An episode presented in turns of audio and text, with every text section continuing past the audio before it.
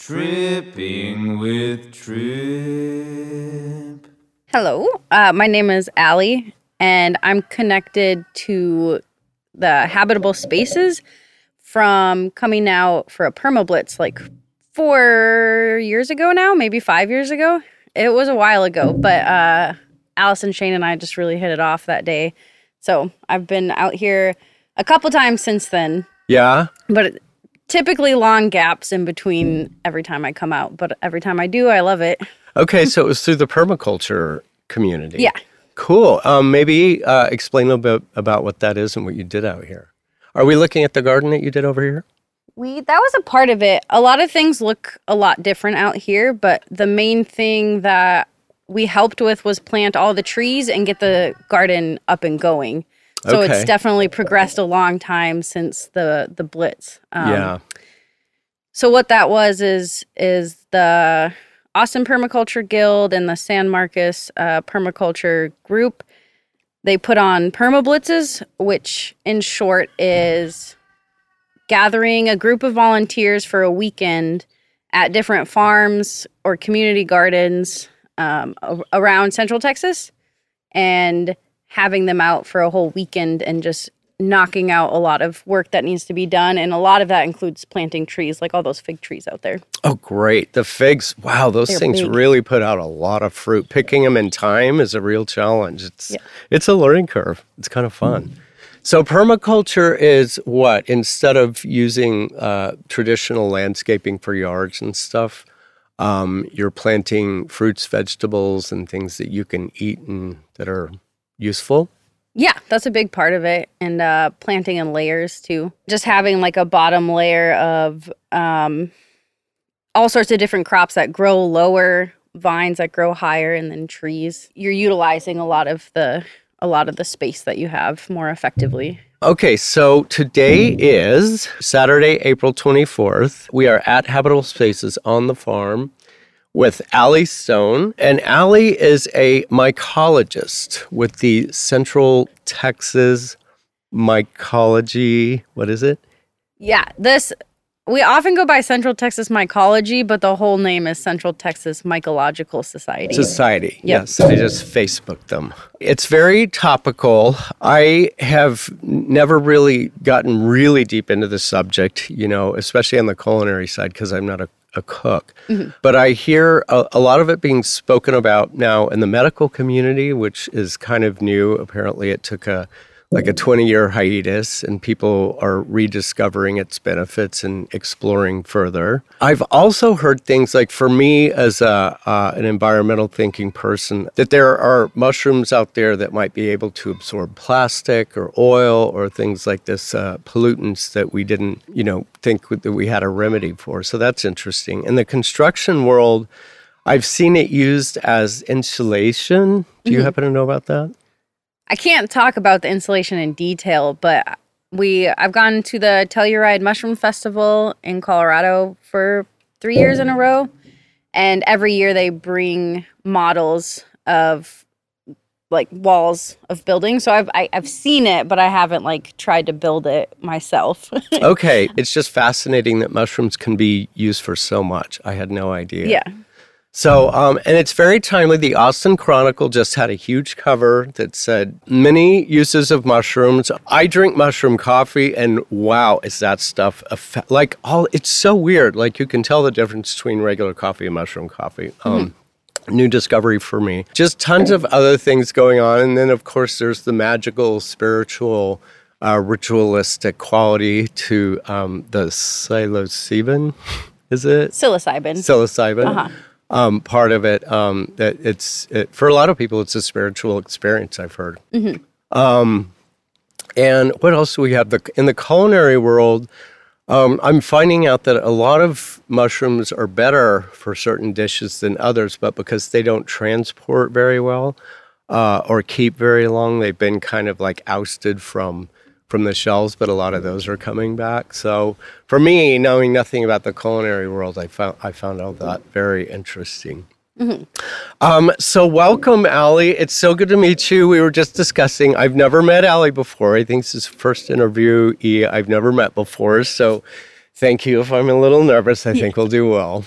Um, and uh, but but highly recommended from the farm on on so many subjects from um, mycology to performance uh, for general monologues, yeah, um, to um, gosh, what else have we do, do you have going on?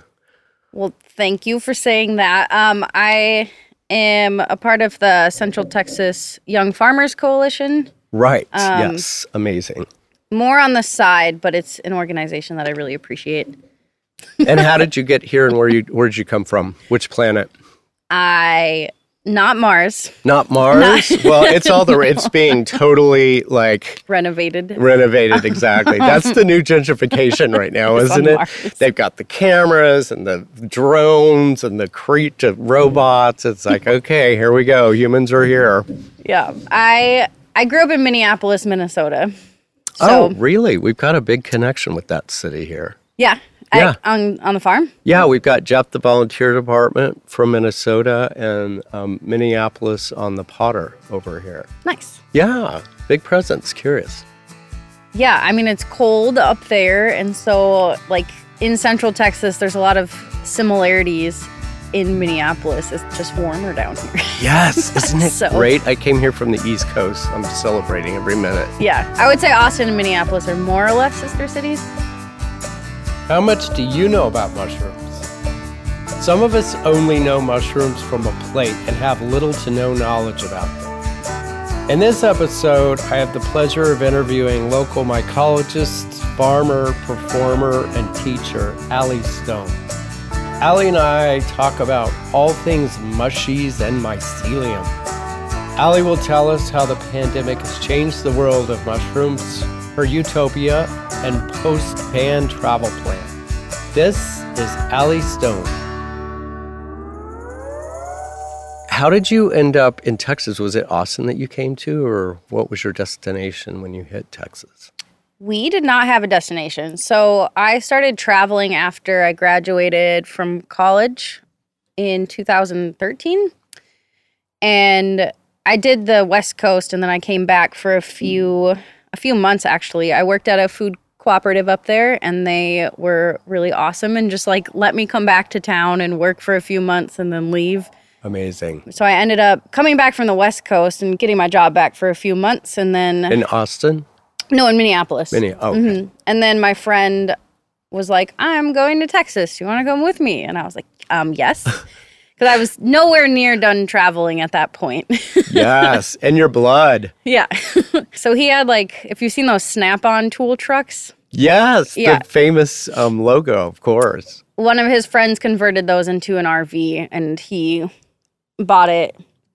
It doesn't make a good RV because it gets like eight miles per the gallon, but I, can't, I was to say those things are like armored vehicles. Yeah. Brambles, you get down off there. Brambles, you get down off there. You hear? cutie. it's kind of the joke every time we do an interview out here. Brambles gets in the air.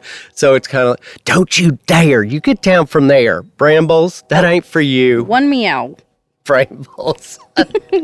He's a total um, lap whore, too. He will get all up in there. Okay, you did have farming in your blood before. I didn't grow up farming. I just I love being outside, and so I was trying to figure out the best way to be outside while making a living. Yes, for sure. Um, and you get a lot of that here. yeah. So I did trail I tried trail maintenance for a little bit and I loved it. I just didn't see myself doing it long term, but that was something I was outside for like almost 100% of the time. Amazing. Uh, and then I switched to farming because that's how I traveled a lot within Texas and within the West Coast. Was using the WWOOF. Have you heard of that one? Oh, yeah, yeah. That I mean, I'm sure because Habitable Spaces uses the WWOOF organization. So that's what Yeah. brought me. That was the main thing I used and got started farming was that organization. That's amazing. Yeah, we um we're kind of like a good advertisement for them because every other one of my interviews have been um, the amazing people that pass through here through that program. Um, and that's actually one of the things that inspired me to get into podcasting are the dinner parties around the table with all the farmers and the and the artists talking. Brambles, you get down. Come on, Brambles. So Oh, you came to. Texas, and where'd you land? We, well, I spent most of my time in Bulverde, Texas, which is just a little north of San Antonio. That's where I spent the majority of my time um, on the Human Path. It's a survivalist school that also focused on um, wilderness medicine and edible plants. And so I ended up spending like at least six months of my time there and then came back on and off. Okay, that was after before the trail experience, or it all all kind of combined into one. That was after the trail experience. Amazing. Yeah. Great. Well, um, so you ended up in San Marcos. Yes, more Right. permanently. Yeah. Amazing. That's such a cute little city, and it's a it's a university town, right? some people describe it because I've been in Texas on and off since 2014, and so some people describe San Marcos like a early Austin, bef- before the university and the city blew up. Yeah. So Which apparently is only like a ten year um, time span. There was no. I don't know. I, I hear there was no skyline before ten years ago. that that's crazy. There's been Isn't a it? lot of construction in 10 years then. Wow. Um, we're seeing that happen in San Marcos. Uh, there's a lot of condominiums and like student housing going up right now. Um, but I don't think San Marcos has the capacity to to get as big as Austin does.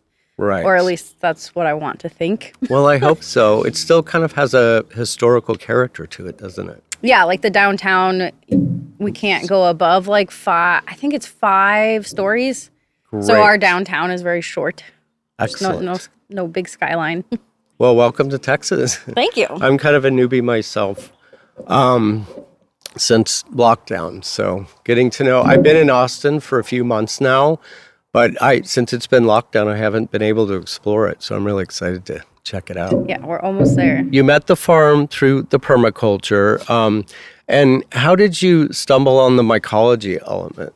It started in Minneapolis, but it didn't like really pop until I moved to the Pacific Northwest because the the mycology culture and mushroom culture in the Pacific Northwest is just really booming and and is very strong. Like their mycological societies have thousands of people in them. Um, so that was a really neat introduction. Was out there. That's amazing. Did you take classes or how did you learn? Did you just study with the masters? No, I did not go to university for it, even though I I think I would have, um, if if I was younger. But now I I like the path that I'm going on. So essentially, I've just learned through going to conferences. Um, the radical mycology convergence Mm-hmm.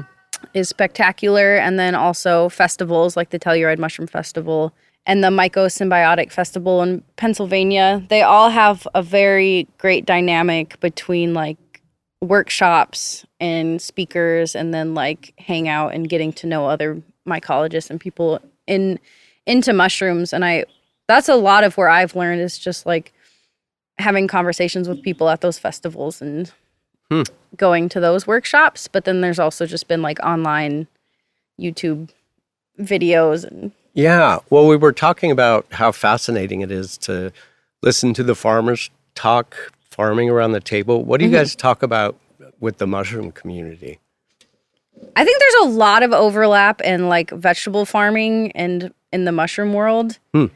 Um, a lot of like forward thinking or innovative thinkers, like D- DIY thinkers. So a lot of what we talk about is how what, what do we want to see mycology look like? Like how do we want to progress and get there and like how do we want to utilize um, mycelium in certain mushrooms for like what you were talking about earlier, like remediation projects, and just talking about how how effective they can be. Yeah. Are you talking about the the medic kind of the medical end when it comes to neuropathy and the brain and I- um, depression, anxiety, stuff like that, addiction? I found interesting. No, I was talking more about like using mycelium to clean up, like you were saying, oil spills or like Mm, so many. a lot of that needs a lot more um, people researching it.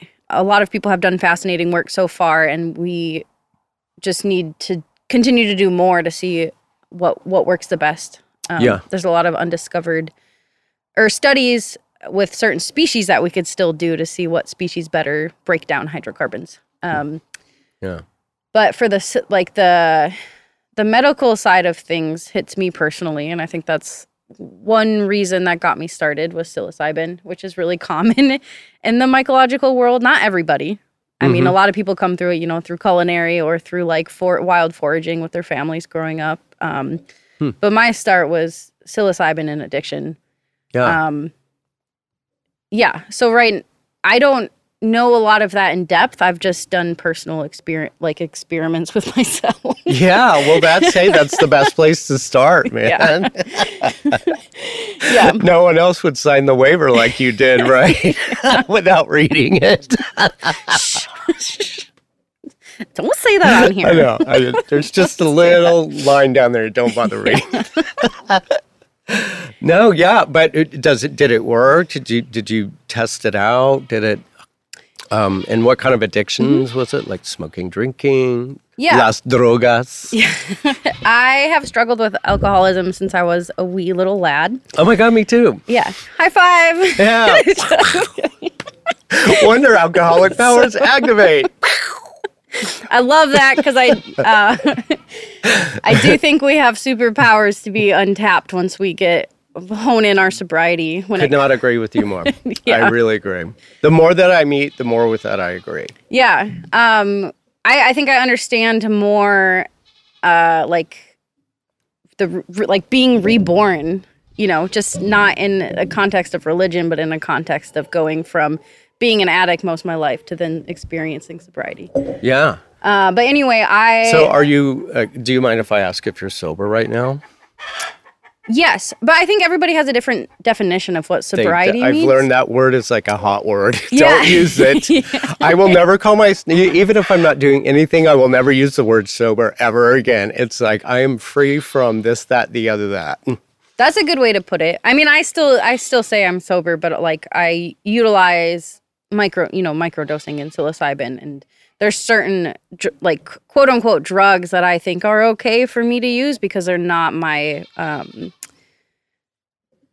they're that's not what I had a problem with. Your with. weakness, Yeah. exactly. Slash Yeah. they're not some of like psilocybin is not addictive. right. like you build a tolerance to it really quickly so it's not like you can take it every day and have the same effect over time Hmm. um but again it's not for everybody that's just what works for me is like i can still do those things without Yeah, it's very individualistic. Everyone has a different chemistry. The Mm-hmm. what the brains are wired differently, so it's all about knowing who you are, especially over the course of time. I think is important. Time, time proven. You know? yeah Um, and has it ever worked for you, like on the long term? Are you t- thinking? For me, I started drinking mushroom coffee, and wow, is that stuff strong? I don't know if you know about some of the brands out there. It, but it's really, I mean, it's a. Di- First of all, it's very strong, so I had to, I have to cut it with like regular coffee. Um, but wow, it really does hone you and focus you not just throughout the day, but the next day you feel a lot different. You're like, what did I do yesterday? But I think it might have a, a collective benefit somehow. I don't know. I'm kind of new at it, so we'll see. what uh coffee are you buying is it the cordyceps I knew you were going to ask me. Of course, of It's, course. you know, it's like something like resist or to, to do, you know, like like a strong word, but I can't remember what it was. Their packaging is beautiful. a lot of people that i've seen put cordyceps in their coffee so that's like a common product Oh, And yeah. cordyceps is said it has is said to give you energy or or has you know the people who take it semi regularly that's what they experience Huh. Interesting. yeah um and it tastes delicious Yeah, it does. So when you get when, when the mycologists get together, you just talk about mostly the farming techniques or what how you want to see it. So do we want to focus on the medical? Do we want to focus on the culinary, or should we split off? And I guess you're kind of thinking like a small business a little bit, or? For me i'm more in like the not not for profit world. So the central texas mycological society is a nonprofit. Um, so a lot of what how that group thinks and how we think together is like what can we do and create to benefit the community? So like right now we are um, trying to divert trash a lot of mushroom farms just throw their mushroom blocks in the in the garbage and it goes into the landfill. Mhm. Um, so our vice president Sam Sam the fungi had this idea of like, hey, let's try to curb waste, and so he brought that to the society. Um, he has his own um, business, and then he also works with the society. So one thing we're doing now as a group is diverting from one mushroom farm and then passing it out to our communities. So like Hmm. we ask for donations for the block, but they're they're free. Like people can come pick them up and experiment with them. Like you do not have to donate. Um, so those it's it's fun because people get to take them home and they usually fruit again, and so they yeah, get like and they learn the process, huh? yeah, one one side of the process. Yeah, they get to just watch it grow, and I think bringing those blocks into people's homes and kitchens is expanding like that mycelial web because they're getting Great. yeah a more intimate relationship with it. Mm-hmm. Um, and through that, so this is like one of the big things we're talking about right now. We're working on is like through that project and through those donations, we're raising funds to start a community lab. And so a lot of lab is lab equipment's really expensive and it's hard for like individuals to to buy like a whole lab by themselves. Uh, in my opinion, and watching my partner Philip uh, go through the steps of like building up our lab in our living room, it's it's it's expensive. Right. Um, and so we're doing a mobile lab, and um, so that's the society buying microscopes and so like a co-op kind of situation. yeah, except people won't have to like buy into it. So like we do take memberships as a society. It's thirty dollars a year, and so through the the community lab, we'll lend that out to any member who wants to use it. Um, and and that helps with further, you know, all sorts of research, like including the mycoremediation that I briefly talked on earlier. It's just like having a lab is very helpful with that. Hmm, okay. So you're kind of starting a community in a way. Yeah, that's our that's our goal. Well, what are some of the things you teach? What are some frequently asked questions? One thing that I didn't touch on earlier that I'm surprised is like wild wild foraging is really important to me. Mm, yes. Um, so I'm glad that's- you brought that up. Yeah, so I don't I'm currently not farming mushrooms, but that is a hot topic. A lot of people have questions uh, about cultivating and at home on a home scale, you know, for personal use. Um, so we do have some people coming in to talk about that next month, actually. Uh, but what I love to focus on is just getting out and wild foraging. And in Central Texas, it's hit or miss because we get you know rain on and off. Like we're about, to, yeah, we're about to go into a dry season. Uh, but if we do get good rain, you know the chanterelles are going to be popping. Um, and one reason why I love wild foraging and focusing on that is because in order to you know to save to save the planet or to save the human race Humanity. yeah Yes, Um, please. We need all of this we can get. Yeah. I'm all ears right now. yeah and so like so while foraging helps connect people to nature and like and makes us realize like we're a part of nature we're not disconnected from it uh, but sometimes it feels that way in in our cities and in our tech bubbles you know Right. Um, More increasingly, I think disconnection is a, a bigger issue from from our food, from our planet, from our fellow human being. Interestingly enough, Yeah. you'd never think so, but uh, it's having that effect. Yeah, and I feel like the pandemic multiplied that for people is like creating that a, a deeper divide or kids. disconnection. Can you imagine? Mhm. No, I can't imagine actually. No, I can't kid. either. Even a parent of a kid. would- Uh, d- Yeah. Anyway, that's a different podcast. But yes, Yeah. so please go on. Uh, I like getting out in the woods and just it.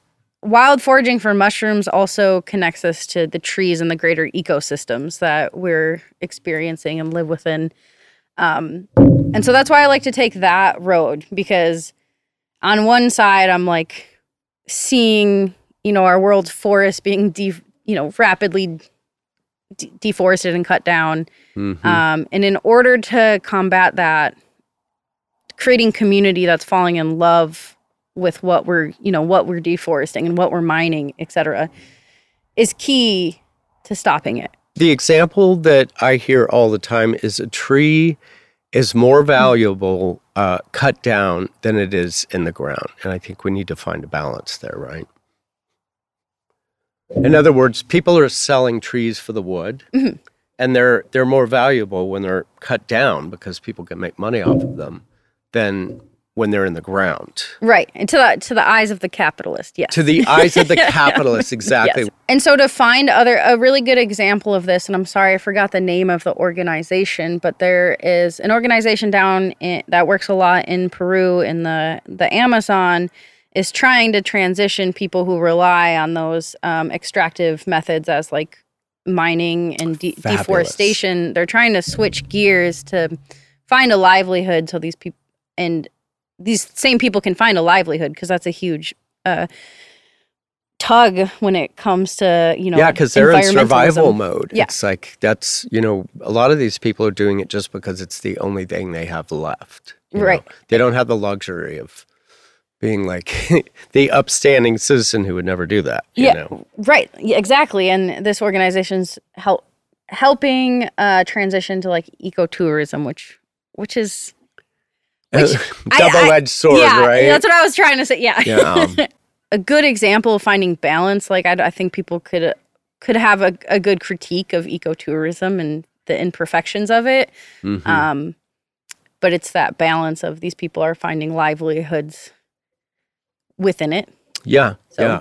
Well, that was one of the interesting things from that movie. What was it? Fabulous Fungi. Have you heard Fantastic of it? Fungi. Fantastic Fungi. Uh-huh. It's so uh, interesting hearing about the interconnectivity of things underground, um, and that the radical mycology movement talks about the interconnectivity. Yes, I think we're trying. There's a really good chart out there. You know how like a lot of charts are about hierarchies and like humans on top and like every other species is below humans, but uh, one that you often see in like the mycological world is like it's a circle and all the species are just in the circle. Right. All, know. all connected to the same yeah. center. Mm-hmm. Yeah. It's interesting. And I think that's what Fantastic Fungi was really trying, besides focusing a lot on like psilocybin and that type of therapy. I think one of the other things that movie was trying to do was what, what you're saying is like showing that mycelium web and how connected everything was because they had Yeah. a lot of visuals about that in the movie. Yeah, it was interesting. But Yeah. also how much forest they need in order to, to maintain that interconnectivity. Mm-hmm. You know, if the if the cities come in and take all the nature out, the mushrooms lose their habitat. Yeah, it's funny because there's some mushrooms that love disturbed areas. So they like human disturbance um, is creating a, a more abundant ecosystem for them to live in. So like uh, Mazataki is a good example. It uh, often grows after human disturbance. How about the culinary and what are some of the the things happening in that area right now? Are you in touch with that world at all? Not very much. Um, what one thing with the mushroom blocks that I'll go back and talk about is like since more people in our community in Central Texas are taking these mushrooms home, it's really really fun to see people experiment in their personal kitchens with mushrooms and like learn how to cook with them. I feel like they're getting more popular down here. Like you were saying in the grocery stores that it's harder, but even in Texas now you can walk into some stores and you can find uh, the yellow golden oysters or blue oysters or uh, king oysters or maitake. Like there's a lot more variety showing up in grocery stores. Yeah. So in, in terms and farmers markets. geez, Yeah. there's Such a palette on some of those tables. It's amazing. the mushroom cult- culture is expanding in a way where like it is viable to sell those mushrooms that people aren't used to seeing Mm-hmm. and those mushroom Or farms are tasting. yeah What um what dictates the the trends on mushrooms or what what they're used for?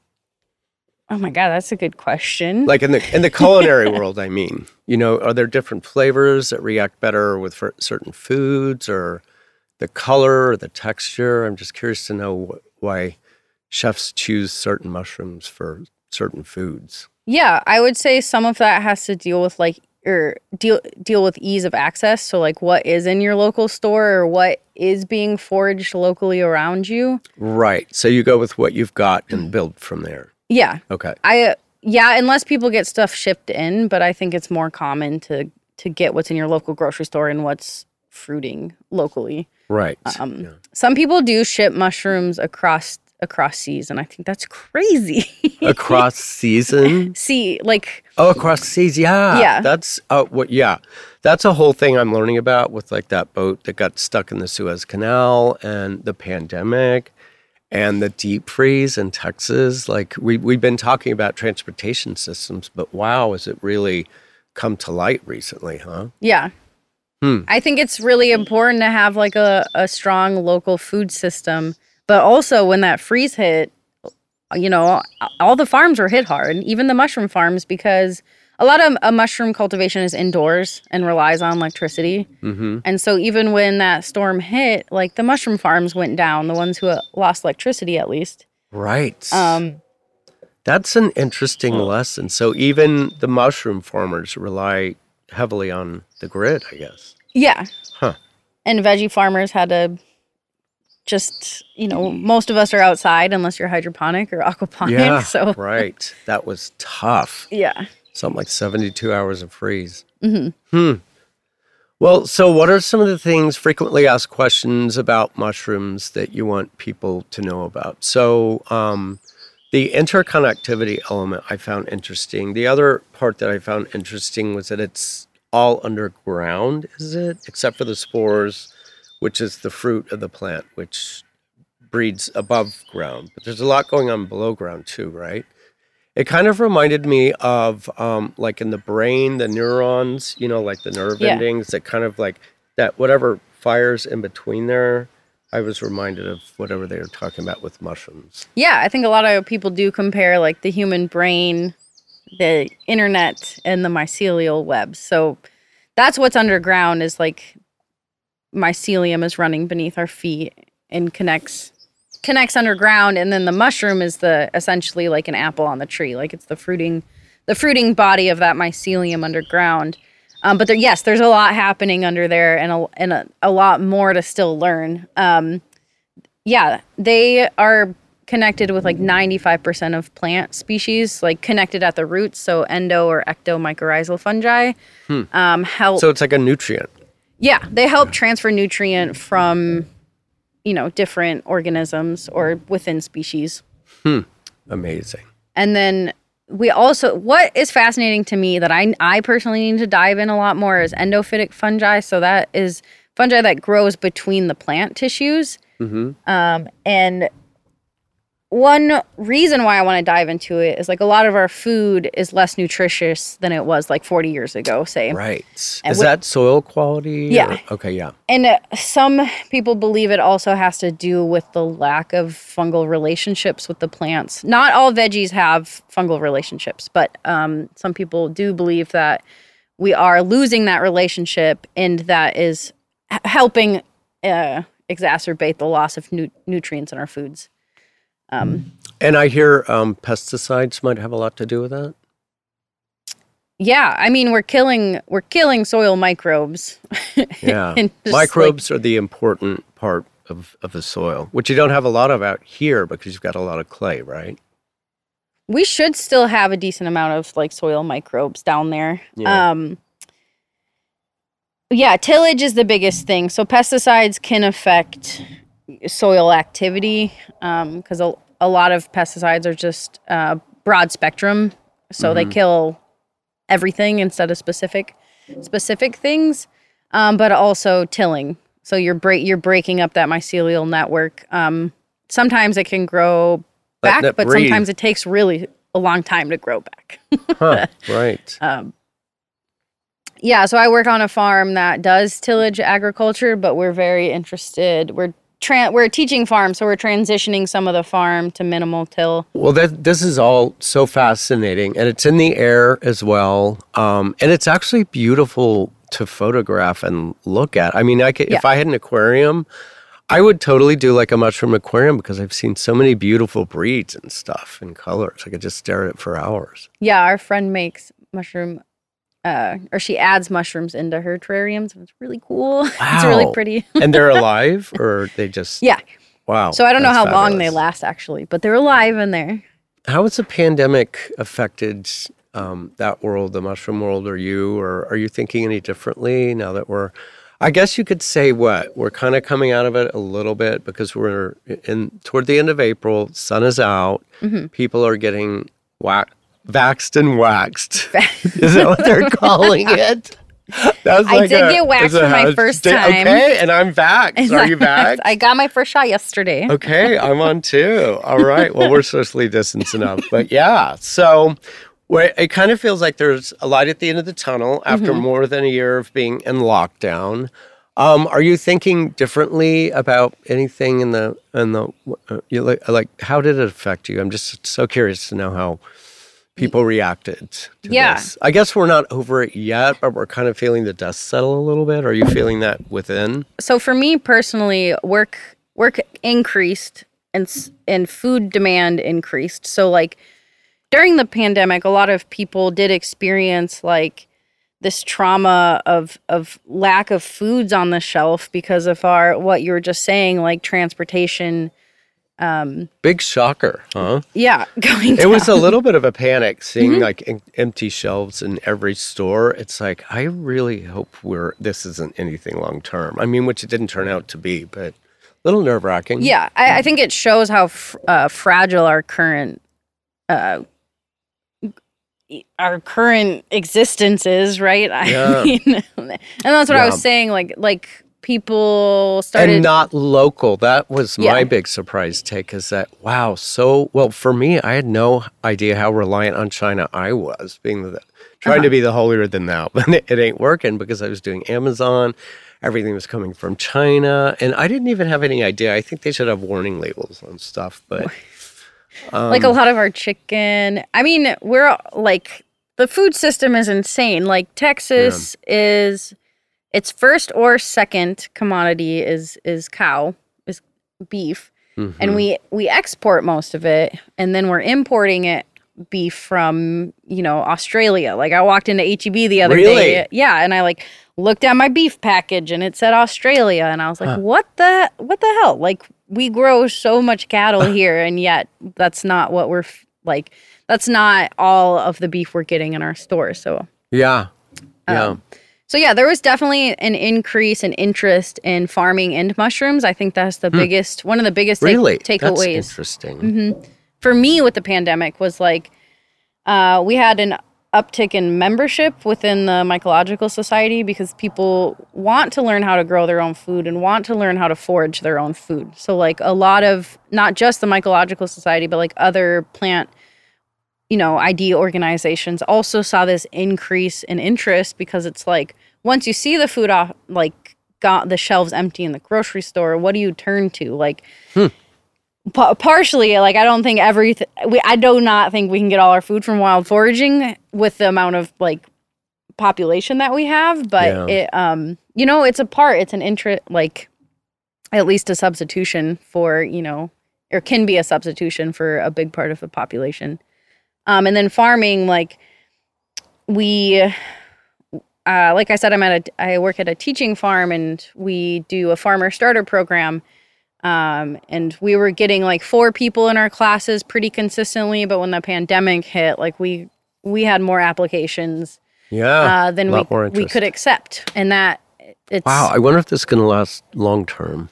I'm curious. I don't know yet. It's we've gone through two classes, um, or one class filled up, and we're going on our second class, which is also proving to be like we have a lot of application, and it's proving to be more applicants than we can accept. So I think that's really exciting, and we'll see how it goes. I think that's a Yeah. really good question. It's like, because I like how long are people going to have an increased interest in wild food and cultivated food? Um, Yeah. At least they're kind of waking up. I mean, Mhm. it's a beginning, you know. People are starting to ask a lot of important questions, which I, which I think is good. Yeah, yeah. I think that's like one of the biggest things that both the pandemic and people are calling it snowvid, but the snowstorm. uh, oh my God. Uh, That's good. I've been looking for a term. I've been calling the deep freeze, snowpocalypse. It's all been done, but snowvid Yeah. is one that we will never repeat. Yeah. That's so good because it covers it all, right? Yeah. That's crazy.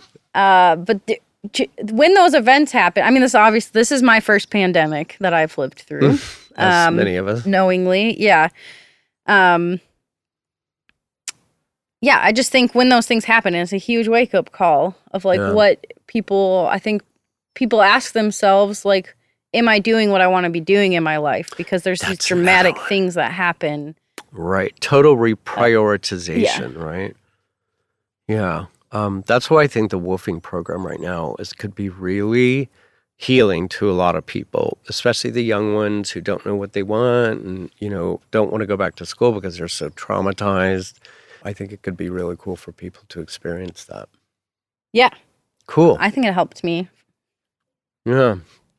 On the farming thing, do you think people are going to start um, focusing a lot more on local and micro local farmers? Or for us uh, uh, here at the farm, we started the farmers market pretty much in response to the pandemic, Nice. um, which is still going. Um, and it was amazing. We uh, collaborated with the farm to raise produce for it. It went. It, it went like that. It was amazing. Uh, and I think people were getting in touch with what they were eating for the first time. So I Yeah. think that's kind of a success story. Do you have you seen any success stories with people changing their ways, like um, pretty hardcore, or making changes that incorporate permaculture, mushrooms? Um, it's kind of hard to make it a force of habit, you know, because I, I mm-hmm. I got I was doing all these things out here when I was living here, mm-hmm. but now that I'm back in the city, I'm becoming reliant on Amazon and you know like fast food and stuff like that. But I am learning to mm. cook, so Yeah. I guess that's a good thing. Have you seen any good success stories yet from silver linings? I guess you could say. Yeah. So right now I work at FarmShare Austin. is a nonprofit organization in Cedar Creek. It's about 15 minutes from the Austin airport. Um, we currently work on, on three acres of vegetable production, an acre of orchard, and the whole property is 10 acres. Um, and so what I've been hinting at is we have we have three pillars, and and one of the ones that I focus on is the farmer starter program. Or like mm-hmm. I'm the farm I work in the fields as the farm manager, so Right. that is one I'm most involved with is the farmer starter program. And we to me it's a success story to see these students come to the farm and really engage with farming and being outside. For a lot of people it's their first time growing things. So to me watching somebody grow something throughout the season is pretty beautiful. Like so rewarding, and just Yeah. seeing how rewarding it is for them too, right? Yeah. And a lot of our students go on to either starting their own farm or getting into to food somehow. Fabulous. If that's through policy or through working at like just working at farmers markets or doing something in food. Um, one of the things we focus on on uh, at our farm is food access too. So we sell food for, at a discounted price You and do. Oh, that's amazing, Um, especially in Austin where there's so much homelessness and division. Yeah, I think it has a lasting impression on children. So I, I am very interested in working with children in, in both the mycological world and the in the veggie farming world because Yeah. um they're That's where you're well, gonna a they're little sponges. Yeah, they haven't closed their minds off and gone one dimensional yet. Yeah, yeah, and and b they bring a lot to the world. Like I think they bring a lot of new perspective to adults as well. So like if you if you're an adult teaching these children like farming and mycology, I feel like they have a lot to add to the field and have you know that much time to to develop whatever they're learning and expand on what they're learning. Yeah. Um, Yeah, it's kind of uh, learning a different language. You know, Mm-hmm. it's not like me versus you. It's that we are all interconnected to every single atom in the universe. This Mm-hmm. movie really went down the rabbit hole. yeah, But I was like, yeah, people need to learn about that. But it's so not what we learn in our culture here with, you know, with, fear and everyone with competition. division. Yeah, Division and polarization. fungi fight in the in the wild. I think that Yeah, I found that fascinating. The mothers look Yeah. out for their kids. They're like, "Hey, bitches, you're out of here. Do not threaten my child." it's like that's amazing. They're alive and they're warriors. They're Yeah. like, and and that's where um, penicillin came from. I was like, "Oh my god, this is so cool." I brought you uh, oyster mushrooms, and they actually they eat They're nematodes. So they're Okay, I don't know what that is. What is that? uh, it's a little soil microbe, and so they essentially. I mean, there's uh, like two techniques that I know of that they do, but they essentially like uh, um, put out exudates or enzymes to attract these nematodes and then like lasso it and Like zap Yeah. them. And this is all going on in the soil. Mm-hmm. Wow. yeah. That's so cool. so Um, not all mushrooms are vegan. Yeah. Oh, right. Okay, so it's they're they're not the plant world, but they're not the vegetable world either. Is that is that true? Mm-hmm. Yeah. They're their own like living weird alien. They have they're essentially their own kingdom or Yeah, or they are. So they're not plant. They're not vegetable. what They're- are they? kingdom fungi. Yeah. Yeah. Okay. There's a fungus among us, huh? They're multicellular organisms that are close more closely related to us than we are to plants. So I think that's really cool. If if you want to like divide things like that. It's very multidimensional. There was a fork in the road, Mm-hmm. and, and it went to mushrooms on one side and mammals and fish and animals on the other. And us, yeah, like So we're derived from mushrooms. essentially Or do what are some of the films that you've seen recently? There's a really good one that National Geographic uh, put out with Tradd Cotter. Uh, Tradd Cotter is with Mushroom Mountain, and he is pretty uh, progressive in the mycological world.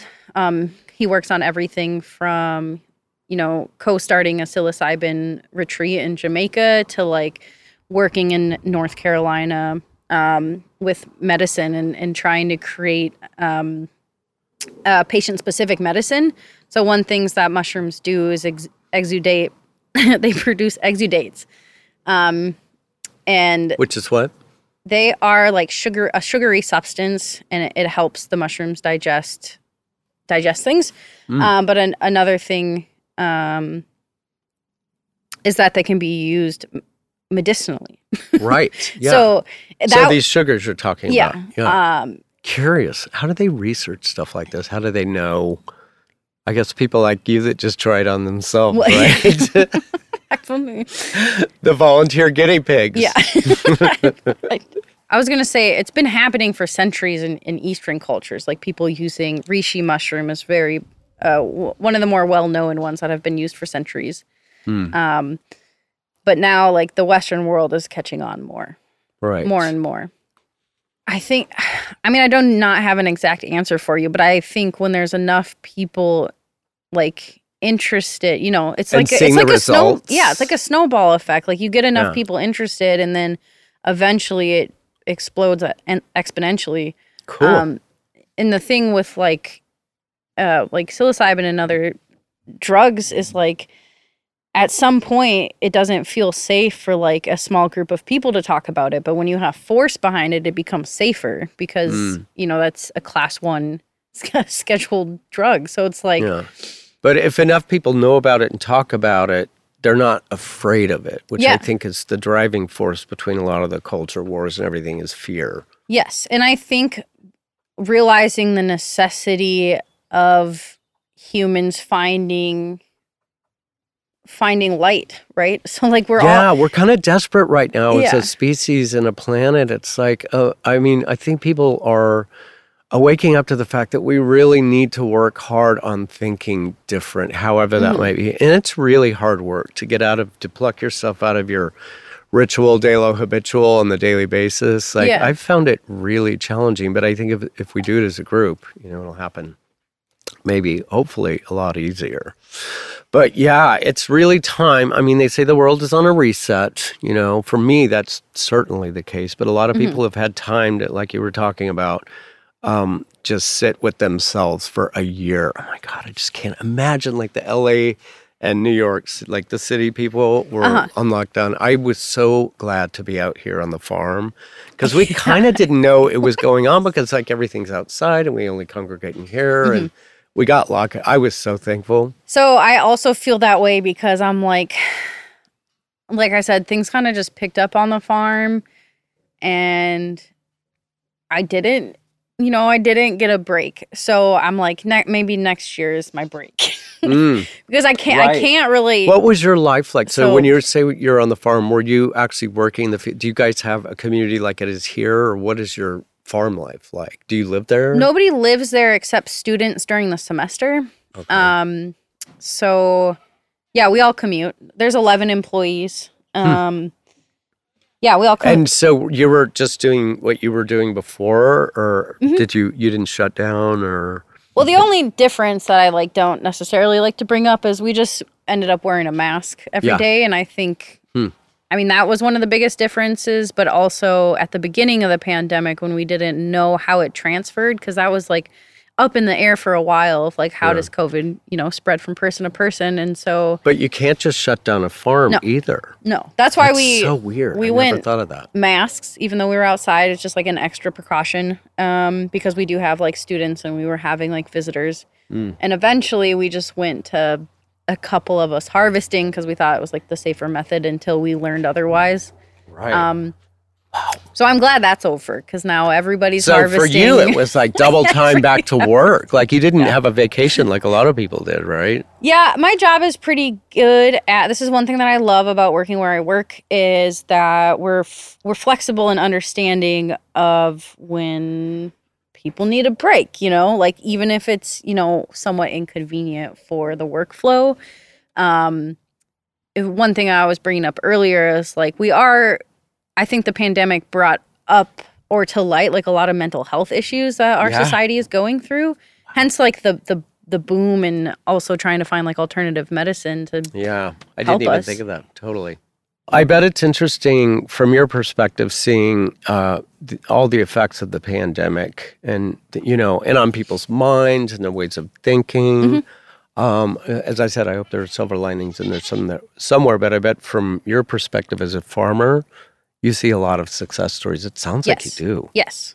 Yeah. I mean, uh, CSAs, which stands for Community Supported Agricultures, which you are probably familiar with, um, those were selling out rapidly. Or like, there was waiting lists. Like one farm had a waiting list of like 300 people, which is a lot for a CSA. Because off, like sometimes it's it's hard to fill those because people are. You know, we're used to going to the grocery store. We're used to getting curbside. Um, you know, we're used to getting Amazon food delivered. So like there's all of these like super convenient individualized ways to get food and a Mm. CSA is not as, you know, it's not as individualized as you know, you picking out what you want from the store. Yeah, yeah. so Well, I guess let's talk utopia because sometimes I get off on these tangents where I'd like to have better options. on, you know, not having to do Amazon every time or the big, you know, international superstore things. Um, what what kind of changes would you like to see? Like if, if someone said, "Okay, I am going to make you politician, and I'm going to give you the power to make whatever the hell you want to happen happen." So what a great question. how do you want? Well, for me, I'm like, you know, I better not get too preachy over here because I always heard the expression if you don't have a better recommendation for a better way of doing it, like don't bitch about it. That's kind of me with capitalism. I see I see the divides and I see, you know, um, all the injustices that it causes, especially to the environment. It's like, dudes, we're committing suicide here, like bad business plan. But I don't have a better way. You know, I hear that all these different people, like from Russia, talk about, you know, the way that the communism and then there's socialism. And I'm like, well, you know, we all have this idea of how things should be, but then you've got the human nature that you, you know, it always when you combine human nature with some of these systems, it ends up not working because we have the greed, we have the envy, we have the ego, we have the these survival mechanisms that are left over from our caveman days, like the tribalism that's happening now and all the division. And then we, on top of this, we have the propaganda and all the media that we didn't have before. So, you know, 10 years ago, social media was not where it is today. So, anyway. yeah. So I'm a little confused. This is for my own curious benefit because I want to have a good answer if someone asks me that question. So how, like, how would you say um, you would improve the world after, especially after post-pandemic, after the snow, snowvid? Snowvid. It's so hilarious. Like, I don't know. How would you change the world knowing what you know? Well, I first off, I do want to say that I think a lot of a lot of greed and envy or ego comes from like the like the culture that we currently live in. Like I think capitalism feeds feeds ego and feeds individualism. Um so I don't think it's inherent to human nature to like be greedy. You like. I, I, I, was curious about I that. understand like the side of like survivalism, like when we have to eat, when we get desperate, we do desperate things. Mm. Um, but I think we're at a tipping point in humanity where we have the technology to to not be in survival mode any like anymore, or like we have the technology to create utopia. Um, and I and I think we should strive for that. Like I, I listened to this podcast about. I am a socialist, so I'm Okay, coming. I'm coming alright. from like from that frame of mind, or like I am at least developing my socialist perspectives of the world. I would say. I, I would say they're always developing. I'm not. I'm never gonna end. We're always learning. Things Yeah. are in such a state of flux. It's like we none of us know all the answers. It's conversations like this that are going to get us there, like the mycelium element. Yeah. So I think I think it is important to shoot for that like that utopia. But what does utopia look like? Because it's going to look different for We need a lots of vision. people. We need a vision. That's the thing. Yeah. A shared vision, and conversations like this are going to get us there. But wow, we've got a long way to go. Yeah, I think I'm gonna try to make this tie in together. But what I what I would like to see in like a more u- utopian future is like so Amazon is a privately ran company, right? And their biggest thing isn't even like their their delivery services. It's their they own a lot of the Internet co- yeah. But infrastructure. I was trying to use my hands. Yeah, I know. I can, I can see that the listener can't see. She's sign languaging a big fluffy cloud. It's about two feet big, and it's it's kind of like squeezing the Charmin a little bit. Yeah. So one one thing, so I don't think we need to like break up Amazon like people have talked about, like our politicians have talked about. But what I would like what I would rather see is that to be become like a community owned entity rather than like a private I'm not for privatization of like any essentially anything. Yeah, yeah. Like, yeah. Um, but you think with human nature, it'll work. Like you can make socialism work. Yes, I do think that there's a ch- there's challenges that we're going to have to face, but we're facing a lot of challenges on like how we currently exist, right? Like like the inequality is is greater than it's ever been. so yeah, to a ridiculous degree. yeah, and I think that it's hard it's hard for me to wrap my head around. So I assume it's hard for other people to wrap their head around like how much that like Jeff Bezos actually owns Yeah. and makes in a year, like you know, greater than some countries you know. Yeah, but you have to give it to them. They are so ahead of the curve on so many levels, like from their customer service to their, you know, just after this unionization vote, you know, I discovered that they pay double in some small towns than what the comparable jobs uh, pay. So there are certain parts of it I'm I'm kind of kind of a little torn because you know whether we like it or not, these big corporations are keeping people fed and alive. Is it a slave a modern slave system? And if we need to transition out of it, how would that happen? Like I'm like that with the UBI, like Universal Basic Income. Mhm. It sounds like a great idea, but wow, how would you transition to what would what effects would it have on society? That's like a step by major step ripple is how you transition. Yeah, but think- like, but do you think people are capable of that? I mean, Capitalism's not that old. I mean, I think like correct me if I'm wrong, people listening, but I'm pretty sure it's only like 200 years old. So we've gotten, you know, it's like such the short time that we've experienced the current way we exist that we're very capable of growing out of it. Hmm, yeah. Um and taking the good like keeping the good and changing the bad. Um I think uh, one thing I want to touch on that you said earlier is like with the with the wealth and being, you know, these companies paying their employees a certain amount. Um, it's like if they didn't have those employees, they wouldn't be making anything. Like, so ah, right. like they still take the majority of the wealth home and they own the means of production. Which like I would vote for like those employees owning the means of production and having control over how much how much they produce. Because like right now we're just producing things just for the sake of Willy-nilly. pro- yeah for the sake of profit. And Yeah, hmm. sometimes it's really destructive right? Like all those little gadgets and stuff that we just throw away after a couple uses. I just think we're getting to a point where we do have to like be extremely honest with ourselves and like look at the plastic building up in the oceans and make that hard Yeah. choice to like transition. Yeah. Um, that's cute. I can hear the goat I so know, loud in my head. Cute. I love it. Oh my god. Mm. I did goat therapy with them when they were babies. It was so much fun. I think mushrooms are going to be a huge part of our future. Um, Great. I'm glad to hear that. I yeah. really like the language they speak. Like someone just came out with shoes. People are working on clothing. Oh. clothing. Yeah. What are some of the multi uses? It's kind of like hemp a little bit. It's reminding me of the early days. Yeah, my friend just insulated a whole house with hemp insulation. So that Yes. was really cool to see that. Yeah. Um, and this is very regenerative. You can, you know, bring it back season after season without destroying the soil, I think. yeah. Certain things, I mean, it depends on how we decide to practice them. For mycelium, it's been used to replace like packaging, like plastic Great. packaging. Coffins, that's a huge Please work. topic. I would love. We need a plastic alternative. Um, you said coffins? yeah, I was going to say, Okay, I do I'm want to transition to, that one. randomly. Um, I was like, there's a couple people that have started businesses. One of one of them was like a myceliated bag. So essentially, it's it's just a bag Mm. with I forgot what species of mushrooms, but it's a specific species that is Growing. uh, inoculated in the bag. And then Yeah. you put the body in the bag, and then you bury the bag. And then instead of like that. pumping formaldehyde, which is something capitalism did for us, is the creation of like our current uh, pumping formaldehyde into dead bodies so they don't decompose. It was like an, Oh. a, a waste product, like a lot of Oh my god, I had no idea. Are like a lot of me? pesticides. It's just a, Right, a waste product decay. from World War Two and two and one.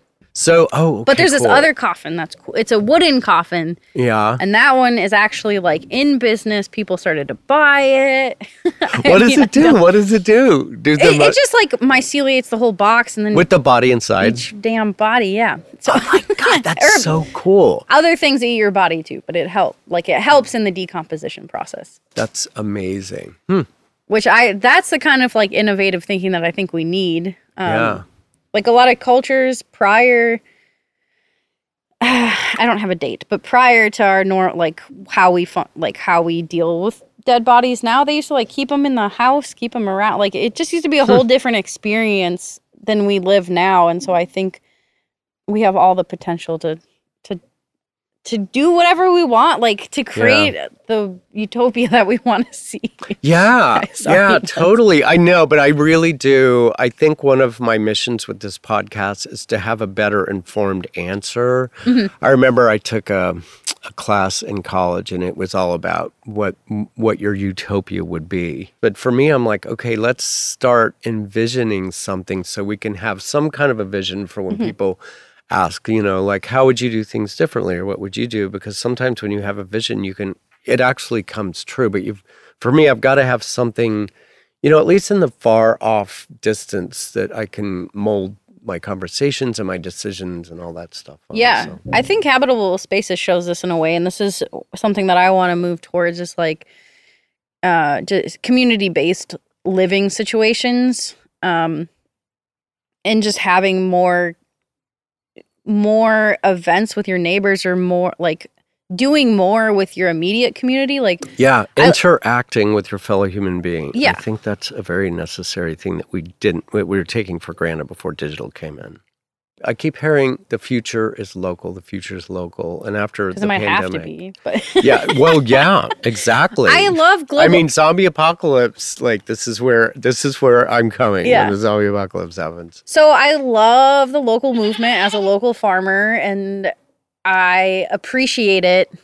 And I also love what glo- like parts of what globalization has done for humanity. So like I, I love tough one. right that yeah that's one of those really tough ones because it's like well I don't want we're never just gonna shut ourselves off from the rest of the world just because we want to be like hyper local. Yeah. Um, and that's how mycelium interact. It's interdependence and interconnectivity, Mm-hmm. and it's on a global scale, but a little wonky. Yeah i just we can interact on a global scale more of, more more better I was just but more say. kind of unified a little bit. I don't know, but we're uh, we're in all in such communication with each other, you know, for better or worse, Mhm. that we actually can make things happen on a global scale that kind of transcends the bor- borders and the flags and the religions and Yes. the geography. and I th- and that's like that's what I think technology can help with. You know, it doesn't have we don't have to use technology for war and and degradation and separation. We can use Agreed. it in order to like cr- like create better transportation to different countries, right? Like we can use it to benefit society rather than shove us in the dirt.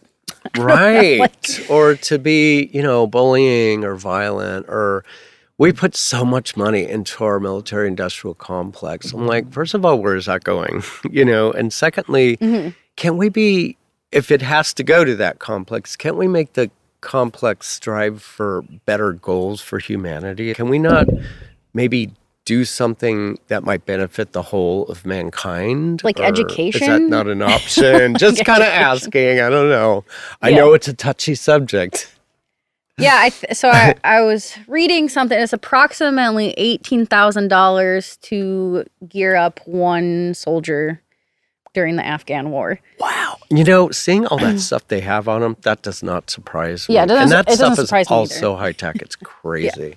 But just thinking about that and thinking about how much one school could could do with eighteen thousand dollars, yeah. you know, truly truly yeah. Well, okay, this is great. Well, let's talk about your vagina, your vagina monologues experience. Let's talk about my vagina, okay? Are you a performer, or what was your uh, what what was your connection to that?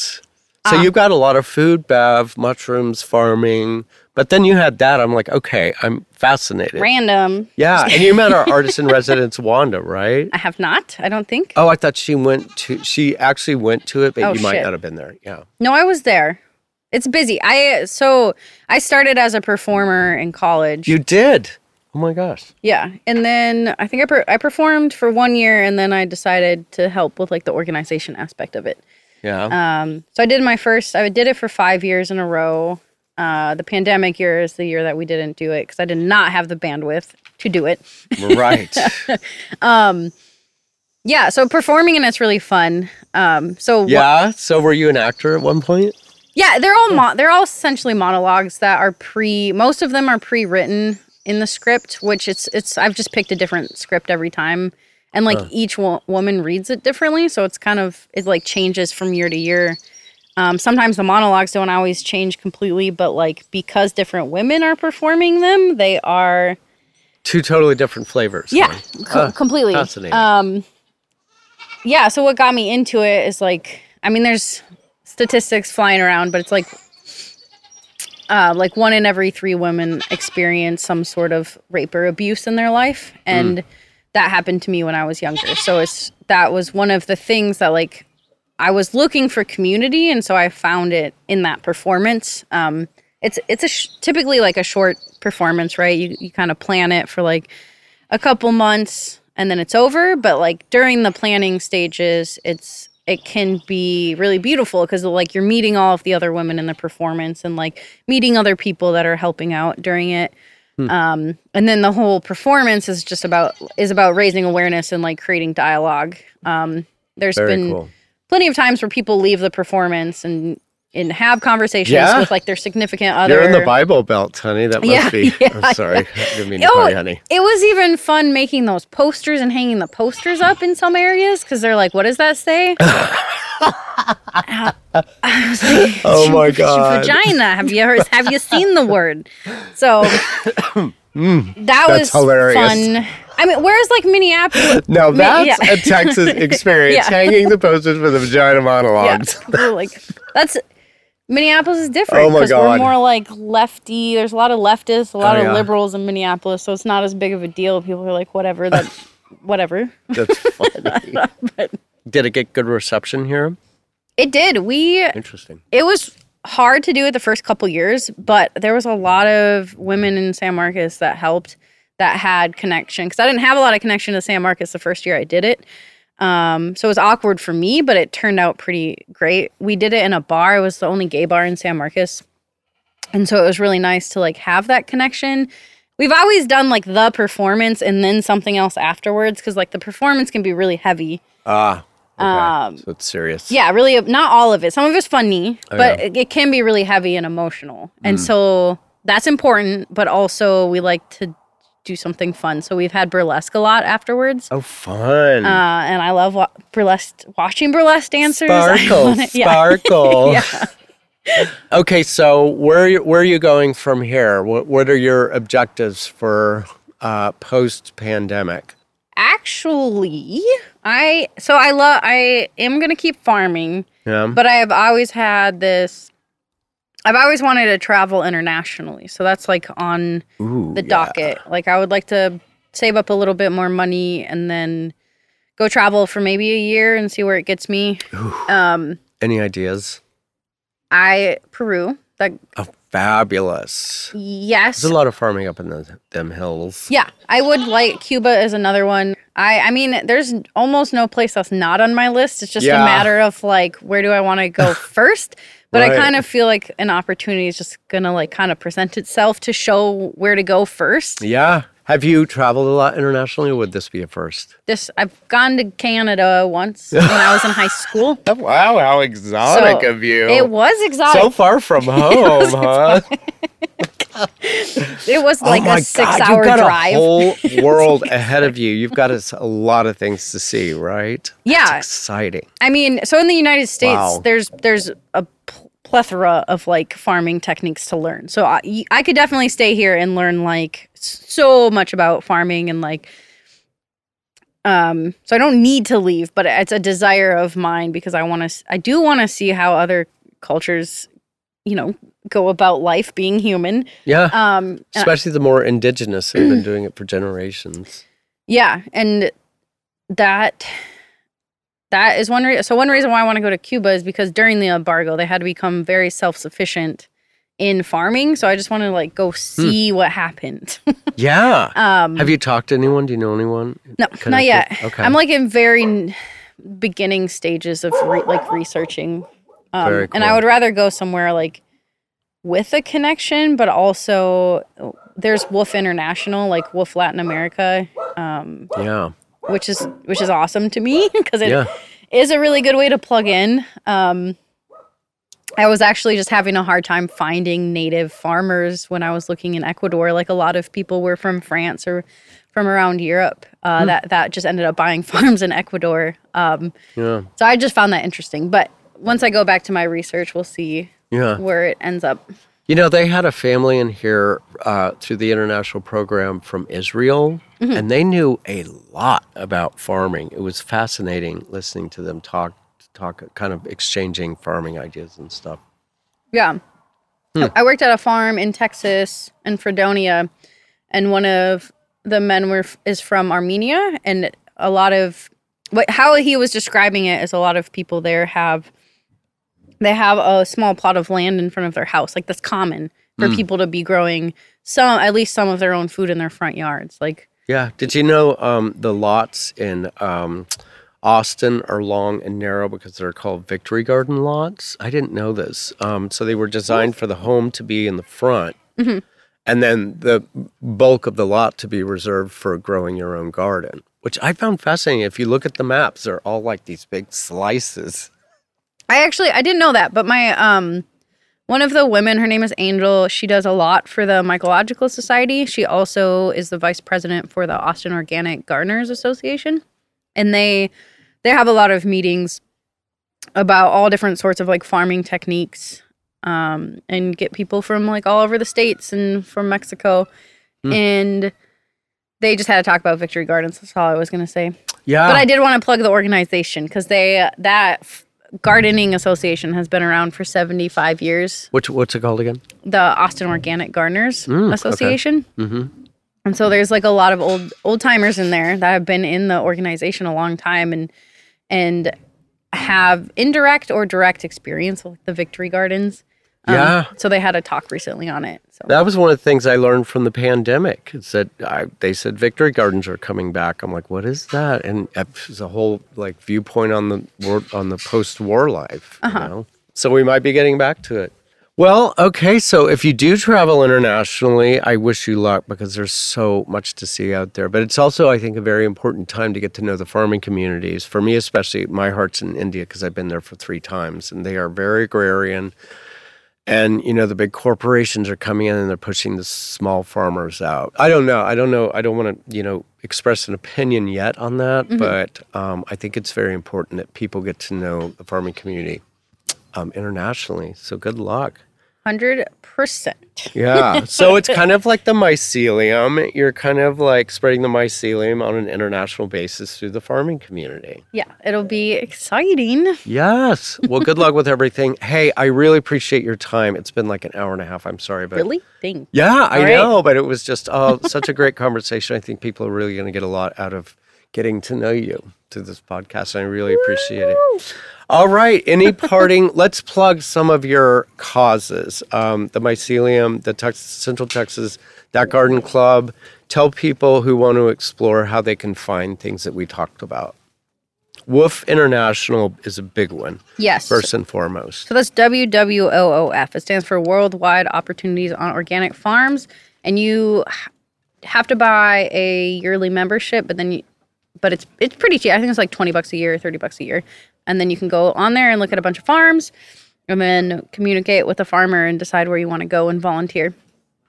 Yeah. So yes, I would. A lot of yes, very cool people you meet on that Yeah. journey, by the way.